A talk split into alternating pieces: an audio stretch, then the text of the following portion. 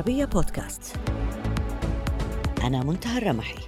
أقدم لكم حلقة جديدة من البعد الآخر. أهلا بكم. في خضم النقاش المحتدم داخل الولايات المتحدة حول سياستها الخارجية والجدل الدائر حول علاقة ذلك بالطاقة الأحفورية. ولا سيما التي تنتجها دول الخليج وما أثبتته الحرب الروسية في أوكرانيا من حدود الاقتصاد الأخضر. أتحدث اليوم إلى الرئيس السابق لبعثة السفارة الأمريكية في الرياض التي عمل فيها لسنوات طويلة السفير ديفيد روتل. منذ أزمة النفط في سبعينيات القرن الماضي لم يشهد تاريخ العلاقات الأمريكية الخليجية جدلا مثل ما يعيشه هذه السنة. لعقود طويلة كان قادة الديمقراطيين يدعون إلى عدم تسييس الطاقة. لكن الحرب الدائرة في أوروبا حاليا أعطت الدليل على أنهم هم من يقومون بذلك. فدعواتهم إلى زيادة حجم إنتاج النفط للضغط على موسكو لم تمنعهم للغرابة من تكرار تأكيداتهم بأن العالم لم يعد بحاجة لموارد الخليج. علما أن مقاربتهم لملف الطاقة هي أحد أبرز العوامل التي أدت إلى الوضع الحالي. لطالما اعتبر الخليج أكبر الحلفاء وثوقا في واشنطن وأثبتت العلاقة على معادلة النفط وعلى أساس ضمان إمداد موثوق بأسعار معقولة. وبالتبعية لعبت الولايات المتحدة دورا مهما في تنمية اقتصاد السعودية وبادلت الرياض ذلك بالمثل لا سيما في العقدين الأخيرين. امتدت العلاقات لتغطي الاستقرار الإقليمي وحل النزاع العربي الإسرائيلي ومحاربة الإرهاب واستدامة التنمية في كل أنحاء العالم. مع صعود جو بايدن والديمقراطيين للبيت الأبيض تسارع الحديث عن تحول العالم مستقبلا عن النفط حتى توقع البعض أن يكون الخليج أكثر المتضررين باعتبار السعودية أكبر منتجي النفط في العالم. وواشنطن لا تستورد إلا القليل من نفط السعودية. لكن أحداث اليوم أثبتت أن أرامكو السعودية تعتبر البنك المركزي للطاقة العالمية ووحدها تحتفظ بالقدرة على تحقيق التوازن في السوق وبالتالي التأثير في سعر البنزين حتى في الولايات المتحدة الأمريكية. ولم تثبت الأحداث فقط أهمية الخليج لاستقرار العالم من حيث أنه بلا منافس في توافر الطاقة وملائمتها وإنما أيضا أن الهوس بديانة البيئة البديلة ليس سوى كلمة حق يراد بها باطل. يسعدنا أن نرحب في هذه الحلقة من البعد الآخر بالسيد ديفيد راندل الرئيس السابق للبعثة في السفارة الأمريكية بالرياض ومؤلف كتاب رؤية أو سراب حول السعودية. وهو يعد أحد أبرز الخبراء الأمريكيين على مستوى العالم في شؤون المملكة العربية السعودية. عمل دبلوماسيا لمدة 30 عاما منها 15 عاما قضاها في السعودية. عمل بالسفارة الأمريكية بالرياض وكذلك بالقنصليات في جدة والظهران. وكان شاهدا مهما على التفاوض بشأن انضمام السعودية لمنظمة التجارة العالمية. وخدم في المملكة العربية السعودية خلال عملية عاصفة الصحراء عام 90 ثم خلال العقد الأول من هذا القرن. نرحب بك معنا سعادة السفير. تشرفنا. آه، أود أن أبدأ معك أولا برؤيتك لطبيعة وأسس العلاقة بين المملكة العربية السعودية والولايات المتحدة الأمريكية. مهما تغيرت الإدارات الأمريكية. الولايات المتحدة والمملكة العربية السعودية شريكتان منذ ما يزيد عن سبعين عاما في الاقتصاد والأمن والدفاع ما ساعد على بناء علاقة قوية حتى الآن. كان الكثيرون يعتبرون أن الأساس فيها هو اتفاقيات الدفاع لكن الحقيقة أن الأمر يتجاوز ذلك بكثير فهي علاقة فريدة. لقد اكتشف الأمريكيون النفط في السعودية وأداروا أرامكو أربعين عاما قبل أن تصبح إدارتها بالكامل للسعودية. وتم ذلك بسلاسة ودون تلك المشكلات التي كانت تظهر في أنحاء أخرى من العالم كلما تعلق الأمر بتدخل الأجانب في إدارة عمليات النفط. كان أساس العلاقة هو ضمان إمدادات موثوق بها من النفط في السعودية. بشكل يدعم التنمية في العالم على مستوى الأسعار وغيرها. وفي المقابل لعبت أمريكا دورا مهما في تنمية اقتصاد المملكة بصورة مختلفة عن بقية الدول. وكان لها دور بناء في شركة الطيران والمصرف المركزي ثم امتدت العلاقات لتشمل الاستقرار الإقليمي وحل النزاعات مثلما حدث في أفغانستان والاحتلال السوفيتي وأيضا عاصفة الصحراء. مع ذلك شهدت العلاقات مثلما يحدث بين جميع الدول فترات من الصعود والهبوط. ومن ناحيتي قضيت في السعودية عشرين عاما كان فيها السيء والجيد لكن أغلبها كان جيدا. هل تعتمد طبيعة العلاقة حرارة هذه العلاقة آه، وبرودتها على من هو سيد البيت الأبيض؟ يعني هل يمكن أن نقول بأن إدارة الجمهوريين تاريخيا كانت العلاقة مع المملكة العربية السعودية أكثر آه، أكثر دفئا من إدارات الديمقراطيين أم أن هذا يعني تعميم سطحي؟ That's a good question. The relationship between... هذا سؤال جيد العلاقة بين المملكة العربية السعودية والولايات المتحدة تأخذ بعين الاعتبار منذ عقود العلاقة الشخصية بين الملك وولي العهد وهوية الرئيس في البيت الأبيض. لو نظرتم مثلا إلى العلاقة مع بريطانيا فسترون أنها لا ترتبط بهوية السفير أو رئيس الحكومة أو وزير الخارجية، وإنما بالمؤسسات التي تحكمها. لكن ليس ذلك هو الحال عندما يتعلق الأمر بالعلاقة بين السعودية والولايات المتحدة. هذه العلاقة تعتمد إلى حد كبير على درجة الانسجام بين القيادتين في البلدين. كما تعتمد في حالات كثيرة على من يشغل منصب السفير في العاصمتين واشنطن والرياض. ودعيني أؤكد أنه من الحظ الجيد فعلا أن السفراء الذين تعاقبوا على السفارة في واشنطن كانوا جيدين. هلا نحن نعلم التعقيدات التي على المستوى العالم التي آثارتها الحرب الروسية الأوكرانية. آه، لكن هل هناك أي تفسير للتصريحات الأخيرة لهيلاري كلينتون مثلا التي تحدثت عن ضرورة استخدام العصا والجزرة مع المملكة العربية السعودية وعن ضرورة يعني بشكل أو بآخر يعني الضغط على السعودية من أجل إنتاج المزيد من النفط؟ هل له أي تفسير دبلوماسي تفسير سياسي تفسير منطقي؟ في الحقيقة يوجد تفسير منطقي وتبرير معقول لدى السياسيين الذين يلهثون وراء أصوات الرأي العام الأمريكي. وهذا أمر يصعب إدراكه من قبل الجمهور في الخارج. غالبية ما يصدر عن السياسيين الأمريكيين يستهدفون به الناخب الأمريكي الذي يجب أن يعجبه ما يقوله هذا السياسي أو ذاك. لا أعتقد أن هيلاري كلينتون تعي ما تقوله أو تعنيه حقيقة لأنها لا تحصل على المعلومات الجيدة. لقد عملت في السعودية لسنوات طويلة وصدقا هي ليست هي الدولة التي يمكنك إجبارها على اتخاذ قرار ما ولا بد من إصلاح أي برود أو خلل في العلاقة. قد تكون إدارة الرئيس بايدن تسببت به. دعيني أذكرك أنني لا أعمل لدى أي حكومة أو إدارة أمريكية. كما لا أتحدث باسمها ولكن بإمكان أي مراقب أن يقول إن مستوى الاتصالات الحالية ربما يكون دليلا على خلل ما. لكن في مجمل الأحوال فإن عبارات العصا والجزر لا يمكن استخدامها مع المملكة العربية السعودية. بل إنني أعتقد أن في ذلك عجرفة من جانب هيلاري كلينتون. فلماذا لا تقول ذلك عن ألمانيا أو فرنسا مثلاً؟ ربما هي تعتقد أن لديها القوى الكافية لتفرض على السعودية كيف تتصرف. لكن السعودية دولة لها سيادتها وهي دولة عظمى ماليا ولها ثقلها الروحي والسياسي واعتبارها الكبير بين المسلمين. قبل أن ننتقل لتفاصيل العقوبات التي فرضت على روسيا في الحرب على أوكرانيا دعني أسألك عن موضوع النفط تحديدا. هل العالم يقترب من الاستغناء عن النفط السعودي بصراحة. No.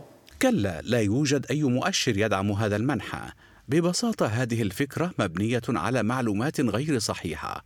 فأرامكو هي المصرف المركزي المستمر للنفط على مستوى العالم وارتباط العالم بالنفط السعودي مستمر لمدة طويلة وسأدعم ذلك بتفاصيل. بإمكان الأمريكيين والأوروبيين لو أرادوا تقليص الطلب على النفط باللجوء إلى الطاقة البديلة. لكن هذا لن يغير الوضع في العالم وفي الهند والصين. فالكثير من الدول الأخرى ما زالت في المراحل الأولى من أوج تطوير اقتصاداتها ومجتمعاتها وتلك الدول بحاجة إلى نفط أقل كلفة من الطاقة البديلة. فالنفط السعودي هو وقود التنمية. فالكلفة العالية للطاقة البديلة تعيق برامج التنمية والنمو الاقتصادي، وبالتالي فإن التنمية التي تحتاجها دول عملاقة مثل الهند والصين تعتمد أساسا على النفط السعودي. هناك الكثير من الناس في هذه الدول ما زالوا يركبون الدراجات الهوائية ولن يصلوا لاستخدام سيارات تسلا إلا بعد فترة طويلة جدا. سيحتاجون إلى السيارات والسيارات تحتاج إلى وقود والوكالة الدولية للطاقة قالت إنه على مدى العقد الحالي سيستمر ارتفاع الطلب على النفط بل إن هذا سيستمر إلى ما بعد 2030 والحاجة إلى النفط لن تكون فقط لتشغيل السيارات فأنتم تعرفون أن قطاع البتروكيماويات الذي يوفر قطع الغيار وغيرها من الأمور الضرورية للصناعة يحتاج للنفط. هناك نوع معين من النقل مثل الطائرات والسفن الضخمة والشاحنات الثقيلة.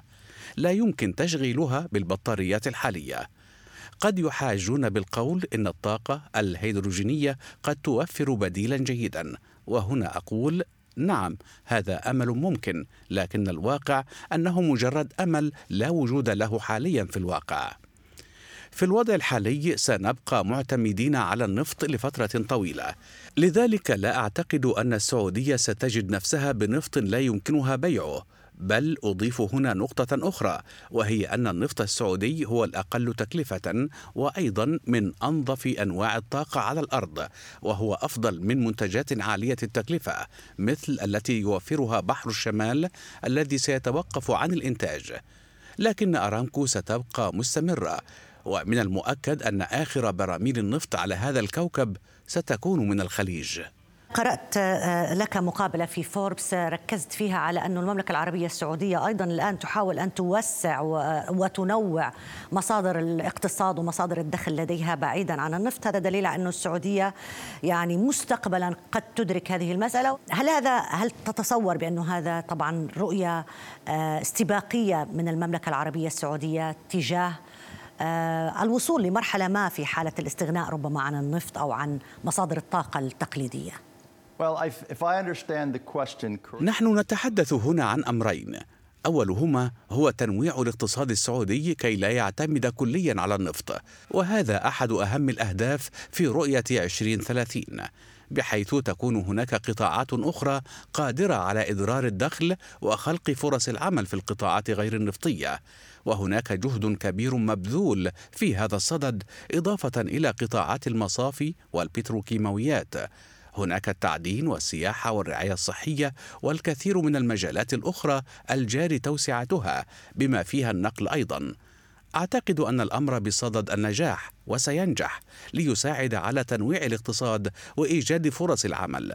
هذا لن يحل مكان النفط والأمر المهم جدا وما يمنح السعودية ميزة هو توفرها على احتياطي ضخم من النفط وإنتاج كميات كبيرة منه بكلفة قليلة جدا وهذا الأمر لن يتغير.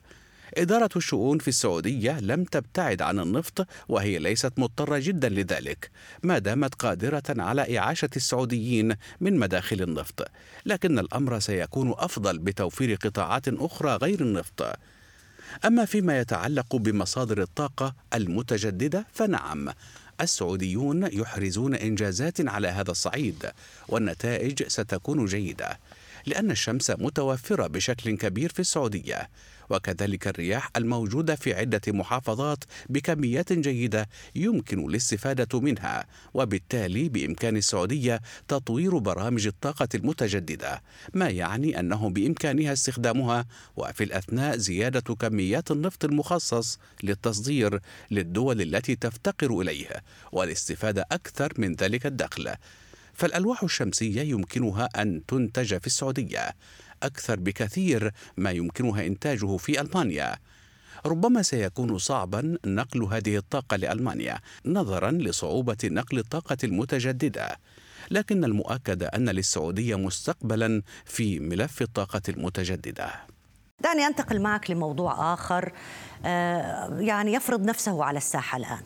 أريد أن أعرف وجهة نظرك سعادة السفير هذه العقوبات الكبيرة التي تفرض من الدول الغربية وتحديدا من الولايات المتحدة الأمريكية على روسيا في الحرب مع أوكرانيا أو ضد أوكرانيا. هل ستأتي بنتيجة؟ هل سيكون لها أي فوائد على صعيد إنهاء هذه الأزمة؟ كلا لا أعتقد أن العقوبات المفروضة على روسيا ستأتي بنتائج لأن تاريخ العقوبات يثبت أنها عقيمة بلا نتائج. في السابق فرضت عقوبات على إيران وكوريا الشمالية وعلى أفغانستان لتسليم بن لادن وعلى باكستان لمنعها من تصنيع قنبلة نووية وعلى كوبا على مدى نصف قرن لكن لا دولة منها غيرت سياستها. لذلك لا أعتقد أن هذه العقوبات ستفرض واقعا جديدا على روسيا أو اقتصادها من شأنه أن يجبر بوتين على اتخاذ قرارات مختلفة على الصعيد السياسي. روسيا دولة كبيرة وبإمكانها التعويل على ذاتها فهي لا تستورد القمح ولا الغذاء ولا النفط ولا الطاقة ولا السلاح. بل إنها هي التي تصدر كل ذلك كما أنها الأقل حاجة للعملة الصعبة مقارنة ببقية الدول أما النقطة الثانية فهي أن سكان الداخل الروسي بأريافه يعيشون حياة بسيطة جدا لا تجعلهم يتأثرون بمثل هذه العقوبات.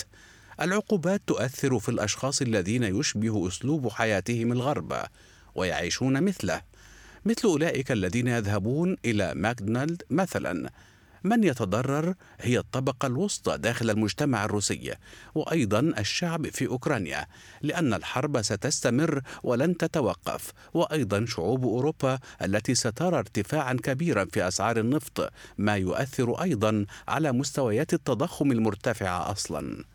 الحل الذي كان ينبغي اتخاذه منذ البداية هو أنه ما كان يتعين على الناتو أن يقترب من عتبات روسيا بألا يتوسع بهذا الشكل تماما مثلما ما كان يتعين على روسيا قبل عقود طويلة أن تنتقل إلى عتبات كوبا والولايات المتحدة. لقد كان الأمر شديد الوضوح لدى روسيا وهو أن وصول الناتو لحدودها لن يكون امرا جيدا بل وسيحمل تهديدا. دعيني أشرح لك ذلك تاريخيا. عام 1807 وقع بونابرت مع قيصر روسيا معاهدة صداقة وعدم اعتداء. لكن بعد ثلاث سنوات من ذلك التاريخ غزا نابليون روسيا. وفي عام 1939 أبرز ستالين مع النازيين معاهدة صداقة تستمر عشر سنوات. لكن إثر سنتين فقط غزا الألمان روسيا. لذلك عندما قال الناتو إن سياسته دفاعية لم يصدقه بوتين وردت عليه موسكو بالسؤال عما إذا كان سيفعل معها نفس ما فعل مع صربيا وأفغانستان. فهم يرون عدة سوابق تثير قلقهم ويرون فيها تهديدا. لست هنا بصدد القول إن الناتو سيهاجم روسيا ولكن التاريخ يجبر الروس على اعتبار أوكرانيا منطقة عازلة. وينبغي أن تبقى كذلك وبالتالي ينبغي طمأنة روسيا بأن أوكرانيا ستبقى للأبد خارج الناتو. وكذلك يتعلق الأمر بالأرثوذكس الروس وعلاقتهم بأوكرانيا وسكان غرب أوكرانيا وعلاقتهم ببولندا وسكان الشرق وعلاقتهم بروسيا. لقد تم السماح للإسكتلنديين بالاستفتاء وكذلك لسكان كيبك في كندا وكذلك للبريطانيين. وما إذا كانوا يرغبون في البقاء داخل الاتحاد الأوروبي أو مغادرته فلماذا لا يتم منح نفس الفرصة للأوكرانيين؟ لا أقول إنه ينبغي لبوتين أن يشرف على الاستفتاء ولكن ينبغي أن يكون هناك نوع من المراقبة الدولية. وإذا قرر سكان دونباس البقاء في أوكرانيا فعلى بوتين احترام ذلك وعليه وقتها أن يغادر. بحكم تجربتك الدبلوماسية الطويلة هل ترى بأن هذا الضغط على بوتين قد يؤدي به أن يتراجع عن آه، آه، ما أراده من أوكرانيا؟ يعني هل يستطيع الغرب هزيمة بوتين بهذه الطريقة؟ Uh, كلا لا أعتقد ذلك. كما تعلمين ودعيني أضرب لك مثلا حيث تخيلي أن هناك شخصا يلاحقك ويتعقبك ويرغب بالإمساك بك وساعتها ستضطرين إلى الاحتماء بتلة بعيدة جدا عن مرماه حتى يتركك. هذا ما يحدث الآن. فالولايات المتحدة بصدد ملاحقة بوتين الذي لا يمكنه أن يتراجع لأن في ذلك خطورة لأنه ينبغي أن يبقى قويا في نظر شعبه. والقضية المهمة له ولكنها أكثر أهمية لدى الروس وليست بقدر أهمية نشر الصواريخ الروسية في كوبا. هذه المرة الوضع مقلوب فنحن من هم على حدود روسيا ونبدو وكأننا بصدد وضعه في زاوية ضيقة وفي مرحلة ما قد يهجم ويلحق الضرر. بوتين ليس طالبان فهو يملك السلاح النووي وأسلحة غير تقليدية. وأرى أن الضغط على زعيم مثل بوتين قد يكلف ثمنا باهظا لأن المشكلة أنه لو وصلت الرسالة بأنه إذا استسلم سيزيد ذلك من صعوباته سيجعله أكثر تشددا.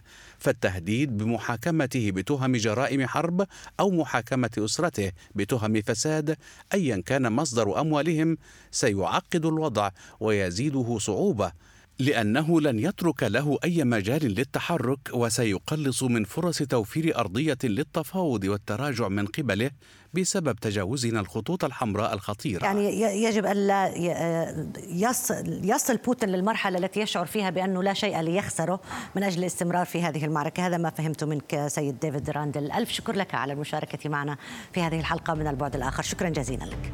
إلى هنا انتهت حلقة اليوم من البعد الآخر. يمكنكم دائما متابعتنا على مواقع التواصل الاجتماعي تويتر فيسبوك ويوتيوب. إلى اللقاء.